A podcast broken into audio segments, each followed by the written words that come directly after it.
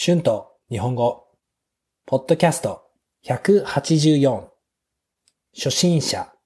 beginners 元気 one level コミュニケーション communication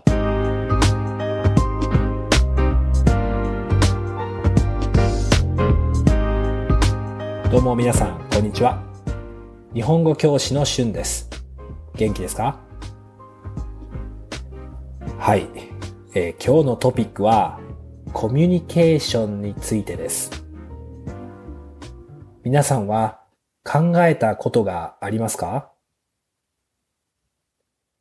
私たちは毎日コミュニケーションをとって生活しています。子供の時は親や学校の先生や友達とコミュニケーションをとりますよね。大人になると会社の人やお客さんともコミュニケーションを取るようになります。レストランやバーに行くときも知らない人や店員と話したりしますよね。コミュニケーションは本当に大切ですよね。まあでも、人によっても違いますよね。私は新しい人に会うのが大好きです。人と話してコミュニケーションを取るのが大好きです。でも、人とコミュニケーションを取るのが疲れてしまう人もいますよね。一人の時間が好きで、あまり新しい人に会うのが好きじゃない人もいると思います。私は昔からシャイじゃなかったです。子供の時から友達と話したり、遊んだりするのが本当に好きでした。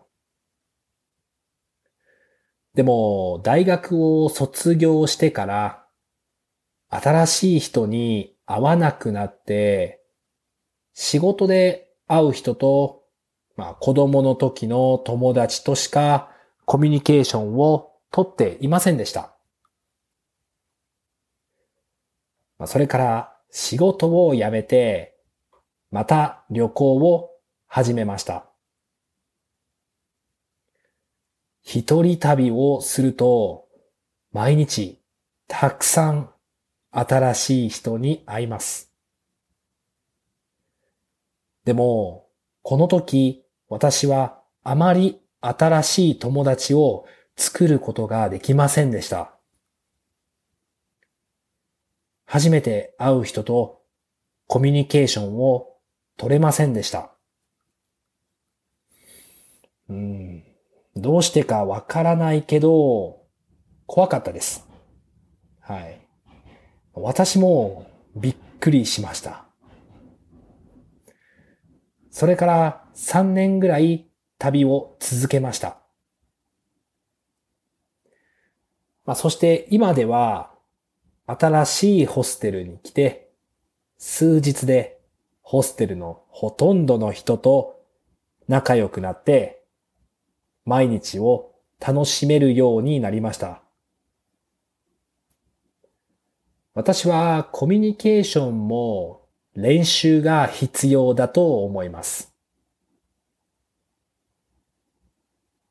たくさん新しい人とコミュニケーションをとったり、そういう環境にいれば、コミュニケーションを取るのはどんどん上手になると思います。私はこれを感じました。今では、新しい人と話しても気まずくなりません。うん、これは本当にいいスキルだと思います。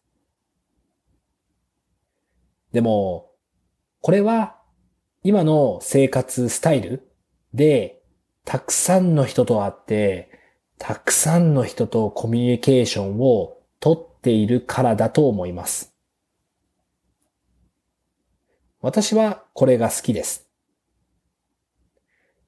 あ、毎日の生活でコミュニケーションを取らなければいけませんよね。だからこれからも自分からたくさんの人と会って、このスキルを失わないようにしたいですね。Words